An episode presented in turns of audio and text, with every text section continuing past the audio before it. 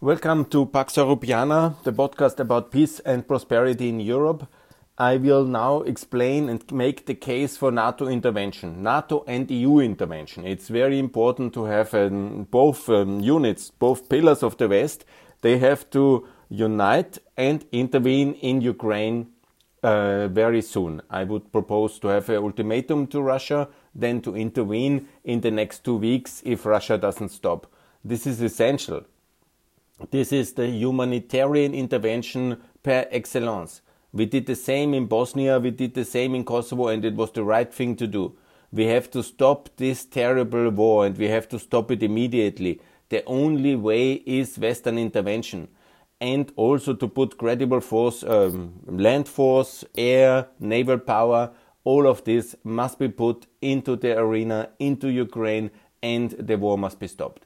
I will explain why this is necessary, why we did it in 99 especially, especially on the 24th of March, where the EU-NATO summit is now. The President Biden will come uh, to Europe and uh, will visit Poland as well. So it's so important that we go ahead and we uh, say clearly to Russia, it's now time to stop it. It's time uh, for intervention. The West will intervene.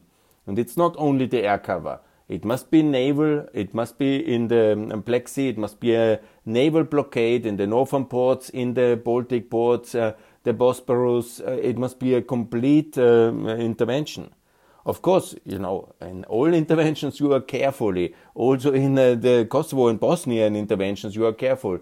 Nobody wants to shoot unnecessary um, uh, Russian airplanes off the sky. This is absolutely, um, you have to be careful but the intervention is a moral and political and strategic necessity.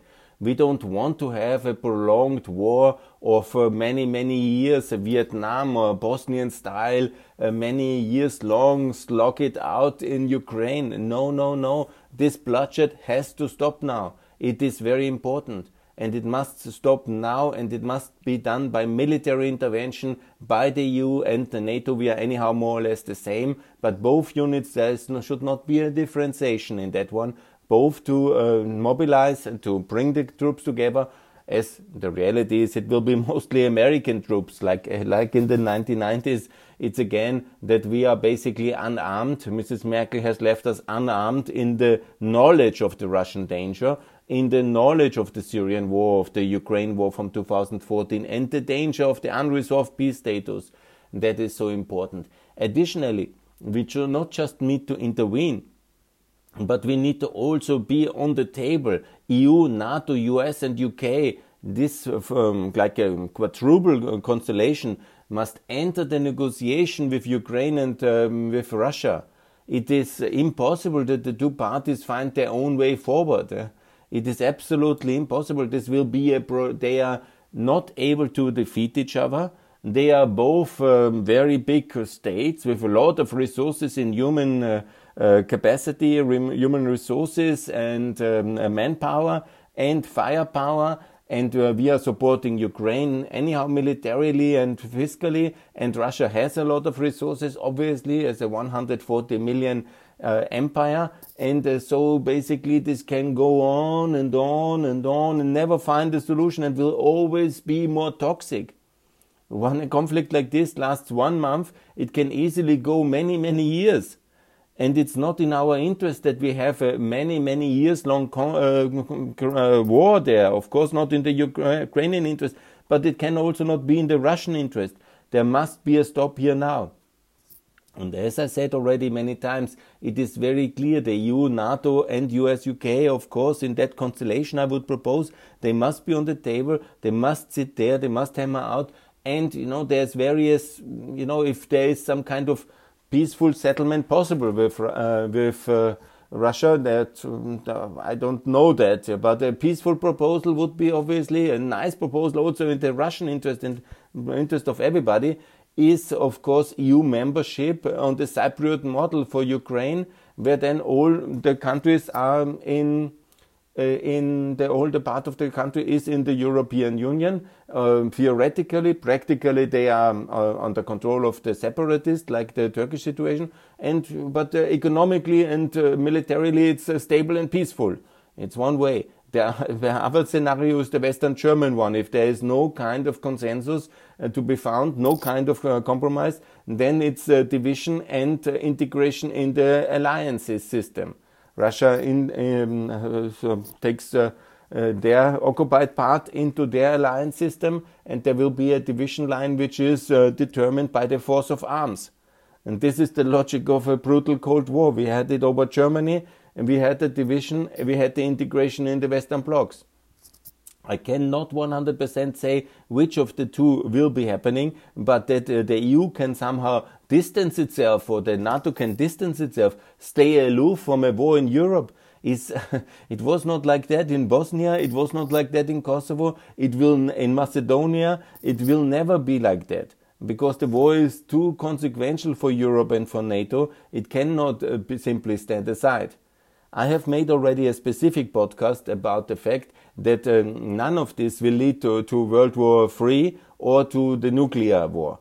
I want to go maybe more clearer because I was writing now more on it. But a nuclear war is just a defense of the last resort. You do a nuclear war in as the ultimate answer to uh, you basically um, protect yourself from a defeat in order by self-destructing yourself because it's mutually at Armageddon. There's not a lot left over after that, and it's very terrible.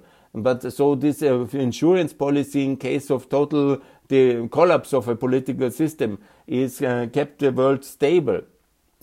So in the case of um, no kind of uh, uh, threat to Russia in terms of its existence, and the West can intervene. There were um, the um, proxy wars in Cuba, in um, uh, Korea, in Vietnam, uh, in many of the Middle Eastern uh, war areas uh, during the Cold War in Africa, but these are the most important. And obviously in Syria, the most recent proxy war, with a division, it ended. Not formally, I was always for division of Syria, but de facto the West is with Russia and the East is with America. And here we have the um, typical kind of uh, Cold War conflict settlement, which is brutal. It's not nice, uh, and it is the same like like I want to make the example. 1953, when the Eastern Germans uh, made the uprising, what is famously at the 17th of June 53 uprising. Obviously, it was total disaster. It was much bigger uprising than it's now perceived.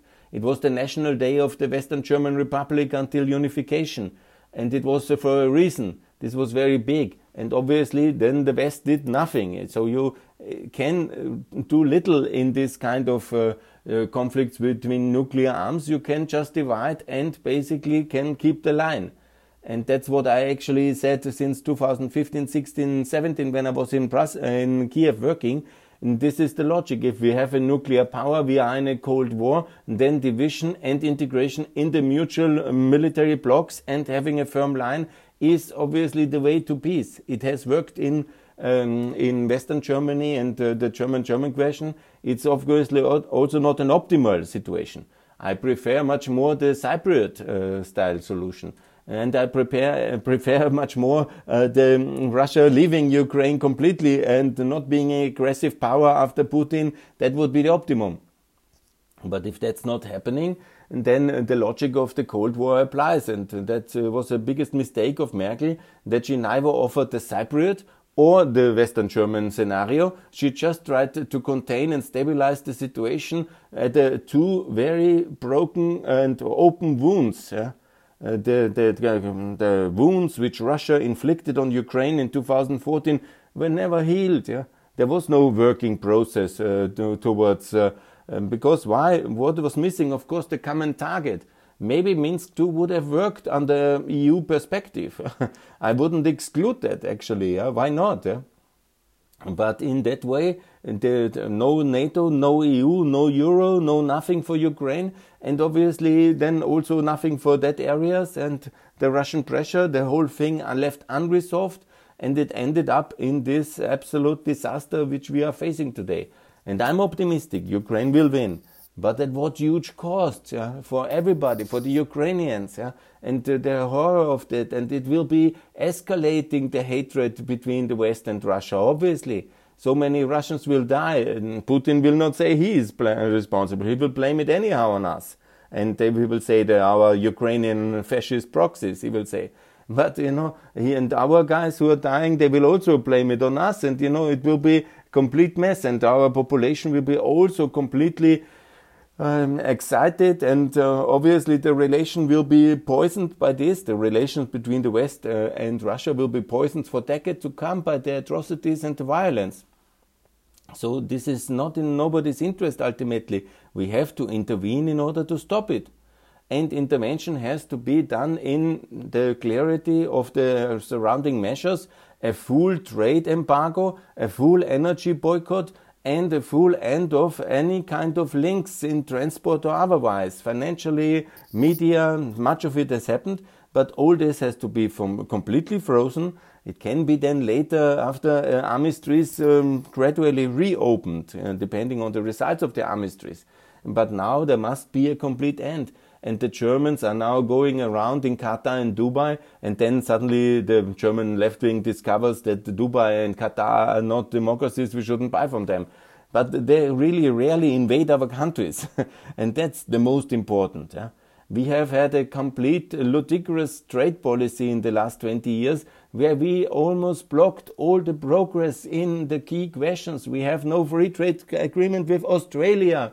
We have no free trade agreement with America. And this is our closest allies, not with Brazil. This is also so outrageous. And now we have a problem with higher food prices. I made a podcast about the trade policy, but just don't get me wrong. There is now a lot of this kind of negative talking about this famous Handel durch Wandel, the trade, uh, the change and uh, um, improvement of democratic standards for increased trade is not happening. That's what everybody says now because Russia aggressed uh, and started this war. On the contrary, uh, stronger trade links um, uh, is working. We have a lot of progress in democracy in many countries. In Russia, it was that we just bought this dirty stuff from a dictator who we knew was aggressive, who our um, um, prime ministers had close contacts, who is leading constant war. Since 22 years, he is leading constant war from Chechnya and from uh, Syria to Ukraine to Georgia and to Libya and many other of these conflicts in Central African Republic and so on and so on. Constant war, and we have de-armed. We have not. Uh, we have always insisted to say Mr. Stoltenberg, I quote him so often, we are not in a cold war with Russia. We want a peaceful dialogue resolution. Yeah, but Russia doesn't want to do that. And that's the situation. No, we really have to intervene and we have to, to repeat what we did in the 1990s. I always, the last um, six years since 2016, when I moved to Ukraine, I said we have to copy the success of the Balkans. Croatia is now the um, penultimate model of um, Ukraine. I always said that it's a Western country um, supported by America on the way to the EU, and it's a very big success story. This is the um, it was also coming out of war of dissolution of Yugoslavia. It has joined the West fully, and that is very good. Ukraine is, of course, the new Croatia. Very good. Let's get Ukraine into EU and NATO. I think NATO is much better kept the safety and makes it very clear. I was very excited actually by the debate when uh, some of the German politicians recently, yeah, yesterday in um, public media, in the television, they said that oh, it was NATO enlargement which has caused this war, and that's absolutely wrong. And this gentleman Lambsdorff, he said that we have the problem since 2008 because the American pushed uh, Ukraine into NATO, and then there was the problem of the Black Sea Fleet, and then Putin said he has to visit Sevastopol and ask for permission to visit his fleet, and so on and so on. Yes, you know, that's of course a vexed question. It's not so easy to resolve, but it is possible to resolve such, uh, such issues like basing rights yeah, and also the status of Sevastopol. But it was the German ultimately then uh, postponing, denying, and uh, somehow making a mockery out of the West, and that immediately led to the Georgian War and to say that okay the war uh, over Ukraine was uh, won or was avoided by smart German diplomacy, naja, then it was just postponed ultimately. In fact, because Germany had the same policy again, the rejection. And if we would have started the negotiation process in the MAPA process in 2008, yeah, Russia was by far not ready for any kind of military preparation Putin was out after two terms uh, in 2008. It was Medvedev's time. In that period, it would have been very easily possible to get Ukraine into to solve the negotiated situation of the Black Sea Fleet, yeah, find um, whatever kind of compensation or arrangement to make it possible, and then we would have had not all these kind of things. On the contrary, what then happened was Putin massively intervening in Ukrainian internal politics, bringing Yanukovych to power, having the Kharkiv Pact, and, and then, of course, the trade agreement, and then was the Euromaidan and all the disasters I have talked a lot already in this podcast. Yeah? But to blame it on, or to claim that Germany saved the peace for Ukraine in 2008, yeah? Yeah, I ask myself if they knew that war was imminent over the Black Sea Fleet in 2008 in case of NATO. Why for 15 years they have not told us? Why for 15 years they have not prepared our military in Ukraine and uh, the Ukrainians and the Germans and the Austrians and everybody? If Mr. Lambsdorff knew that it was so dangerous, the situation, that there was the immediate and imminent threat of war of Putin in 2008 over the issue of Ukraine, yeah, please then tell it and then also let's do the consequences. If that is basically um, that Putin anyhow does only military settlements and he has already threatened it, why didn't we draw the consequences? Why we have waited until 2014 with the Wales Summit 2%? Why are we now surprised and again dependent fully on American and to some extent French soldiers to defend the eastern uh, flank? I mean, that's a big question, Germany. Hello. I think so. Anyhow, when it comes now to the question of intervention, I see it without any alternative. Yeah? Because if we don't intervene, this will be a long and very bloody, disastrous war, like the Syrian civil war we just have seen. And it took half a million of people and five million already uh, internally, externally displaced. Yeah? And when you see the numbers, the UN is estimating already 10 million people are displaced today and then uh, you can imagine that Ukraine has whatever all over less than 40 million. You add 10 million in another by the summer. If that continues, there will be another 10 million or 50 million on the move. And that's you know the biggest move in Europe by far in our history since uh, I think it was 12 to 14 million people which were flooding westwards uh, to against the advance of the Red Army in, in 1945 for ethnicity or political reasons, or they didn't want to live in that evil empire, and rightfully so. Huh? But they um, swept forwards westwards, and now there's about uh, 10 million already. And how will they live in a country which uh, with no security if we don't give a EU a membership perspective and a NATO membership, of course, much better. Let's see how the negotiations are going because ultimately there should be negotiations. When they will come, the negotiations only if we say we intervene and we start then to do it. Yeah, because ultimately, you know, there is so so much hypocrisy because we have now already massive arms shipment. Uh, to my best knowledge, what I see, massive arms shipment uh, we have already into Ukraine and that's you know we are maybe legally according to international um, law not a war party but obviously we have decided of we the west america especially germany anyhow less to do what it takes to keep ukraine in the fight. So we are fooling a gigantic uh, maelstrom of disaster and we are not offering any kind of peace settlements working peace settlements on the precedents I have mentioned already, either Cyprus or the um, BRD, the Federal Republic of Western Germany, and uh, because we are not ready to take the ultimate security guarantee for Ukraine, for free Ukraine, for in the EU or in the NATO. And without security guarantees, Ukraine is now talking up this uh, joint expeditionary force that means that um, basically the United Kingdom and some Northern Europeans, neutrals, EU member, Sweden and Finland, and some very small countries like the Baltics, or um, uh, of course Netherlands is not very, it's a medium country, but they are then securing uh, Ukraine's eastern border against the juggernaut of Russia. Uh, first of all, how realistic is this? Secondly, how meaningful it is? And thirdly, is it really in the interest of Germany, France, and Italy that uh, the British and uh, the Northern Europeans make their own kind of defense alliance and um, get into a lot of um, uh, security guarantees for the eastern borders of Ukraine? And in case of war, obviously they have to be engaged then, and or if it's meaningful. And then obviously when then there is war with uh, the Baltics and uh, Russia or with Northern Europe, with Finland or Sweden, then anyhow all Europeans via the assistance clause of the EU Treaty 42 have to assist. And so we are in a completely mess. No, there must be some joint European structure and that's only the EU and NATO in the pan-European context and it's much better to have also NATO membership of free Ukraine because otherwise we have to secure the um, security of the eastern borders of Ukraine and overall of Ukraine alone without the Americans and that can be nobody's interest because first of all we are not able to do it in the meaningful way. Secondly, it's of course a big risk and it's much better if America is committed as well to Ukrainian security. As we see now, they are the force and the power to do that. And that's a guarantee for peace.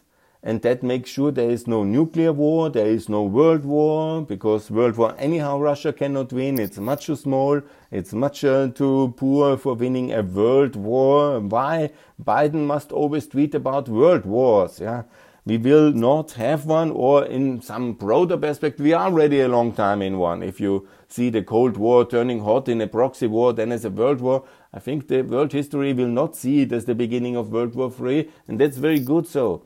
It's a European war. We fought, we have fought all of them, but no, now it's very big back, and we have this major disaster happening. We have to make it stop and we can only make it stop by American firepower in western Ukraine, by cruise missiles taking out this naval ship of the Black Sea Fleet, yeah, that uh, has bombarded Lviv twice. The next time the cruise missile comes out of them, they get one back, and boom. And that's the point, yeah. And it will not lead neither to World War III nor to uh, the situation of uh, nuclear escalation because it's not an attack on the which threatens the Russian survival because the question of nuclear war is always raised only and only possible in the context of absolute disaster and breakdown.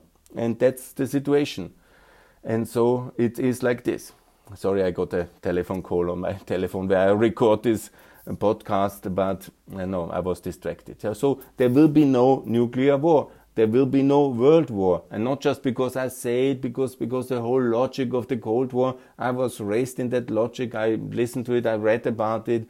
The logic of the cold, of the nuclear war is always the ultimate self-defense in the, when you are at attack, you can defend yourself. This insurance um, policy was never necessary even in the height of the Cold War under the most toxic uh, circumstances. I talked about it already in this uh, podcast about uh, Cuba and uh, Vietnam and uh, East Berlin and all these dramatic crises we had, the Korean Air incidents, the Kennedy assassination, and so on and so on. It all didn't happen and it will not happen now, nor there will be a real world war in that sense, but there will be a Vietnam style, very long deputy proxy war, we say in German, Stellvertreterkrieg. Yeah? This is going to happen and this uh, we have to stop because that's destabilizing world economy, world political system, European system, and it makes a fool out of the European Union and EU when a country for the only crime it has committed to want to join the EU and NATO is destroyed by Russia and we are not doing a lot. Yeah? We are doing a bit, but we by, by far not doing enough. So again, I call for the absolute trade boycott, the absolute uh, energy boycott, and it's absolutely feasible. There will be no blackouts, no poverty in a sense. We will find our energy from other sources. It is a working market system. So we have working infrastructure. We will connect them to the world markets and we will be more open and actually then by time over a more prosperous Europe, we will conclude the free trade agreements with America, with Australia, with Africa, with the Gulf Cooperation, with Mercosur. That will be the, we should have done that a decade ago. the arrogance of some in Brussels, which blocked everything. They blocked enlargement, blocked the free trade agreements, blocked uh, NATO enlargement, and they thought, just let's keep the status quo because it works for us right now, and let's not rock the boat with any proposals like um, a free trade agreement, like EU enlargement, like NATO enlargement, like, and so on. I have talked so often in this podcast about it. But situation is, we really seriously have to get going and we have to get going very intensively next week at the summit of decision. And I remind you, it is always complicated to use military force as a democracy. It's not easy. There is a big, big talk about unity, but unity, when we see the disasters on the battlefield of Mariupol, this destroyed city, and all the other um, terrors which Putin brings over Ukraine, it is important to act. Yeah? And it is legitimate to act we need to act now to intervene. Let me add a little bit of a side note because I listen to many other podcasts as well and I read about this obviously a lot.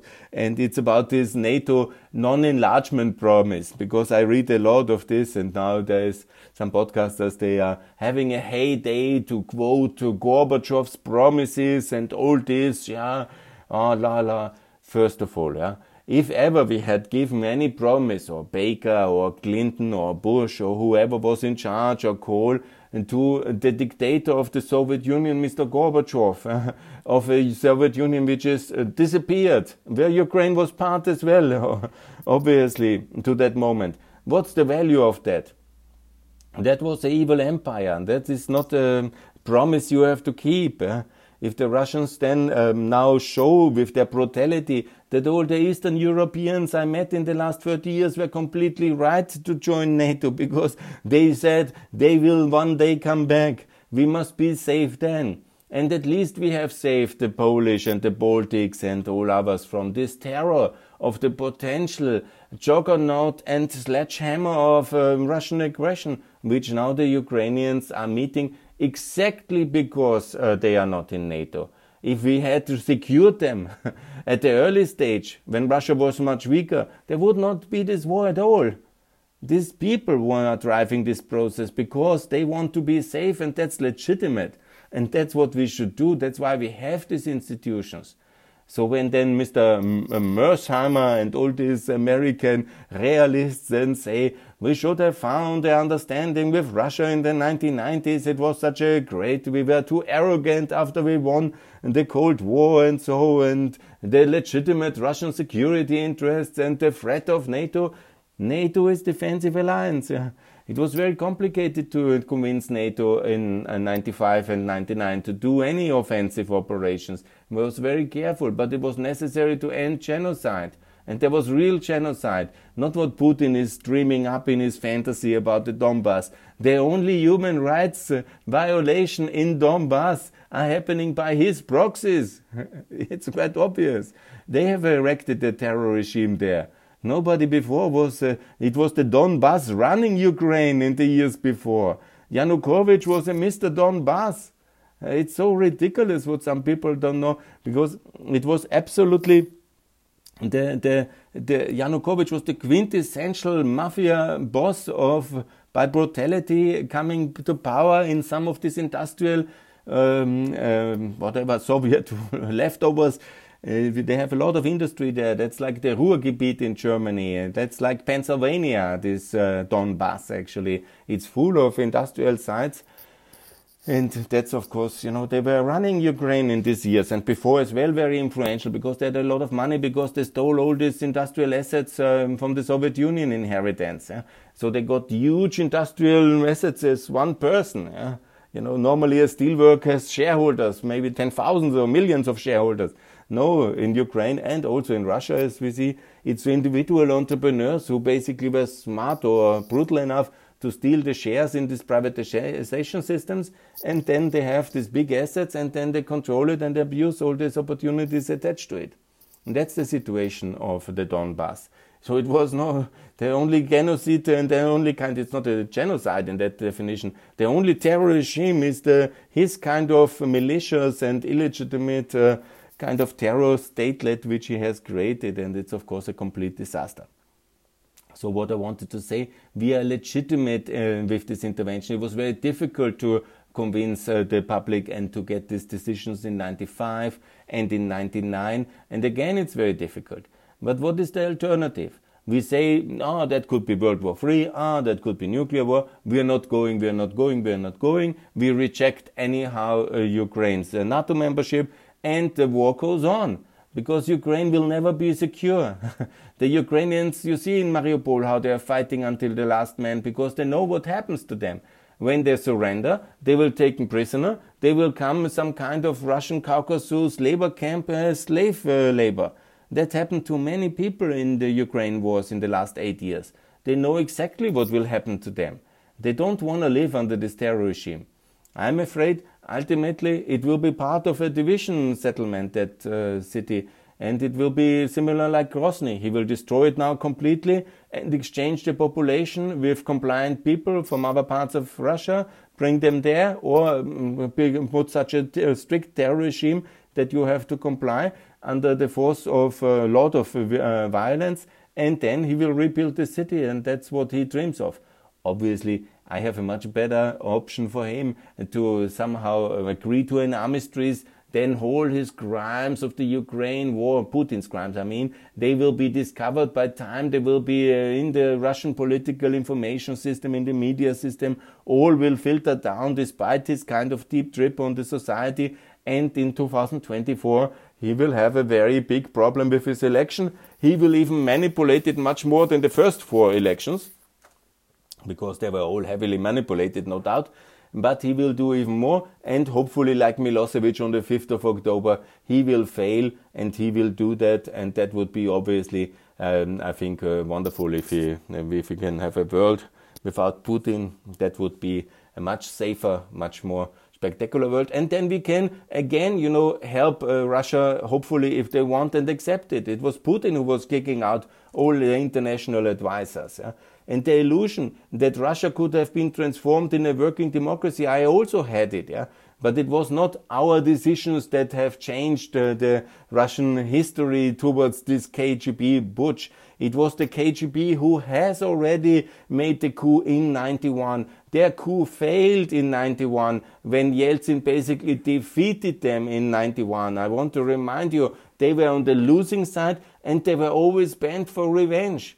And then Yeltsin was, of course, a problematic uh, leader in some of his health issues and other issues. And of course, the transition was very complicated, but it was uh, very complicated everywhere. And in Russia, which was uh, a disaster of, uh, in terms of governance already in the 19th century, and in the status of permanent revolution the 20 years before the Russian Revolution, it was a completely mess. Uh, the, the injustice was so high. There was a total mess in Russia before. And then was this whole destruction of the war, the civil war, and then the communist revolution and the World War II, and of course the old repressive system.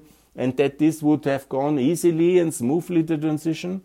And there was also people claiming that uh, the CIA has helped uh, the Chechens. Yeah, I cannot say no or yes, I don't know that information, but it was not the Chechens uh, needed the idea to have independence and they wanted to break. They were the most terrible repressive uh, regime against all the minorities in the Caucasus. Even from the 19th century, this was a 20 years war of attrition against, from the Tsarist Empire against the people of the Caucasus. They have a different religion, they have a different uh, belief, they want to be free I think it's quite legitimate. And this war was in 94, 96.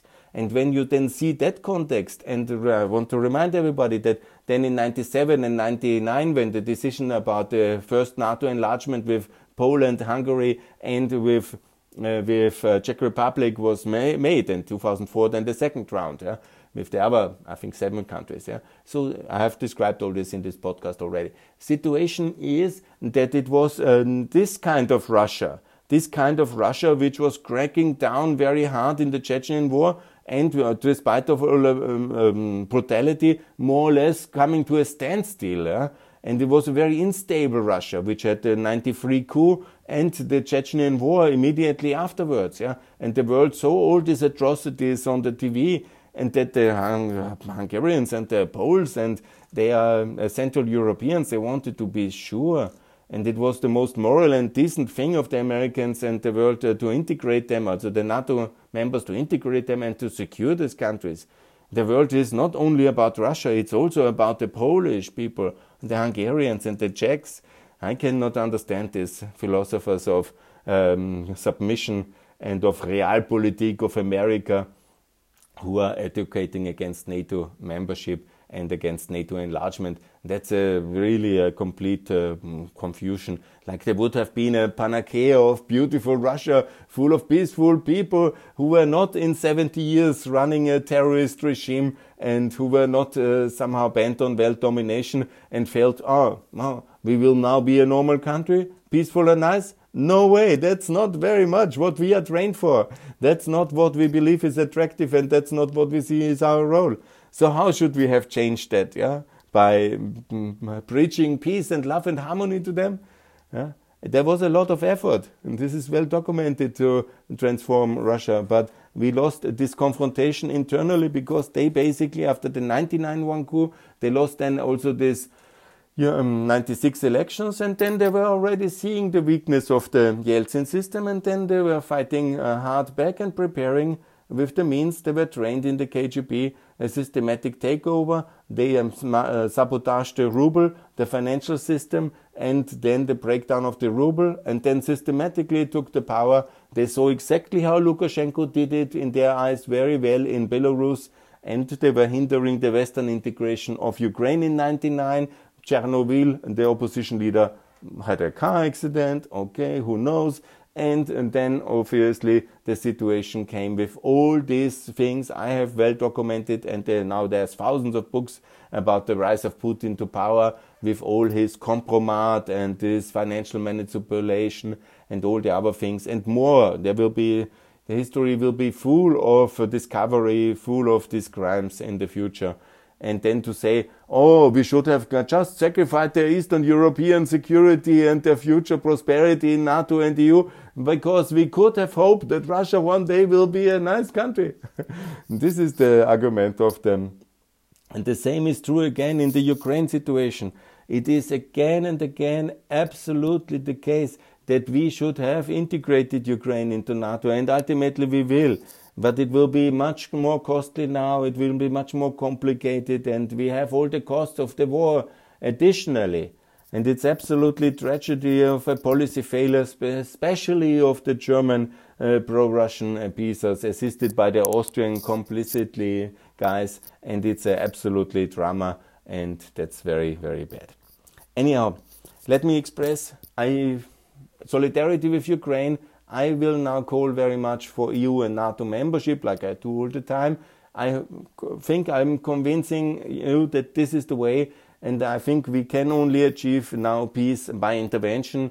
We have done this moral and humanitarian intervention in Bosnia and Kosovo. It has later then got a little bit uh, deflected by all this drama in the Middle East and in Central Asia, from Iraq, Syria, and Afghanistan to Libya that was, you know, the, but of course there was September 11th, the uh, situation changed, you know, there were this kind of um, big, um, big tragedies. But the case for humanitarian intervention, that you fight for your values, that you invest militarily to be able to defend your values, that you also intervene in a war, you don't let it bleed out. Yeah? Because what now Biden is doing basically is let it bleed out, and you see anyhow where the armistice lines are, because one day there will be uh, some balance of forces, and then you wait and you see and you say, okay, good, uh, that's then the line. Huh? That's one way to do it, but it's a very bloody way to do it. It will be huge costs for the world economy, for the people of Ukraine, for the Russians as well. Now they've lost already 14,000 soldiers and with modern weaponry they will uh, the uh, Ukrainians will now get and a lot of it they will lose you know the quadruple of that and more and more this will be a Vietnam style disaster as Syria is maybe more Syria had half a million people and it was going on for ultimately it's still ha happening but now more or less the balance of forces has been established along the Euphrates River and uh, we have there was um, the estimates are half a million people lost and died and 5 million. And that can be the, the dimension the, in, in, terms of refugee. Ukraine has reached that already. But it can be also in terms of, uh, cash, uh, of uh, dead people. The death toll can be like that. That will be the ultimate disaster and more to come. Yeah, more to come. Yeah, no, we have to stop here. That's what I wanted to say. We have to stop it. Yeah, we have to stop this war right now, and we have to intervene. That's the only way. And to let Ukraine negotiate alone with Russia is an absolute impossibility. I remind you, Western Germany never conceded the existence of the GDR. Never. Not a single time. They made some kind of commercial treaty, yeah, so that both states could then go to the United Nations. That was this German-German treaties. But to the last moment, there was no full recognition. There was no Eastern German ambassador sitting in Berlin. He was always, you know, one representative at the um, Ministry for German German Affairs. so, you know, it's a very complicated. Who wants that? But I think that's the more logical conclusion, and of course, full integration in the Western Alliance, like in 1955 in the case of Western Germany. Good. I think I made the case. Support Ukraine wherever you can. It's the right thing to do. And don't listen to all these realists and anti enlargers and all these confused people. They are full of the 1990s kind of I document all these things in my uh, side notes and I know exactly what Gorbachev said and that's the law. no, no, no, guys, yeah. This was an evil empire. It was an evil empire. And there is a difference in judgment between uh, the morally free, democratic market economy, a decent uh, system based on human rights, which is the West and the free world, and we should actually use the term free world much more again. And the West is too exclusive. Other countries in the South don't feel integrated, uh, but we should actually try to cut off uh, Russia now from all their allies and friends and trade partners because uh, I think now everybody sees the evil nature of the Putin regime, and, and, then agreements will be very complicated to make because who can trust Putin to keep that? So that's the um, basic problem here in any kind of negotiations. There can be only military force and uh, deterrence and clear cut lines of defense which are dividing Ukraine, unfortunately, because there can be no trust with a dictator like him after what he done in 2020. So the logic is again very clear in my mind. It's uh, intervention, it is uh, also division, it is alliance integration of uh, the parts in the respective alliance. That's the logic of a Cold War in that escalation we are in today, and that's much better than an all out war or a long um, slugfest, as they say in America, in Ukraine. Good. The road to peace comes uh, through uh, military intervention and the peace must also be based on a strong deterrence. We have to absolutely increase and make sure this is the way. Good. Good. So far from me. Thanks a lot for everything from Pax Europiana. More to come. Best regards. Bye.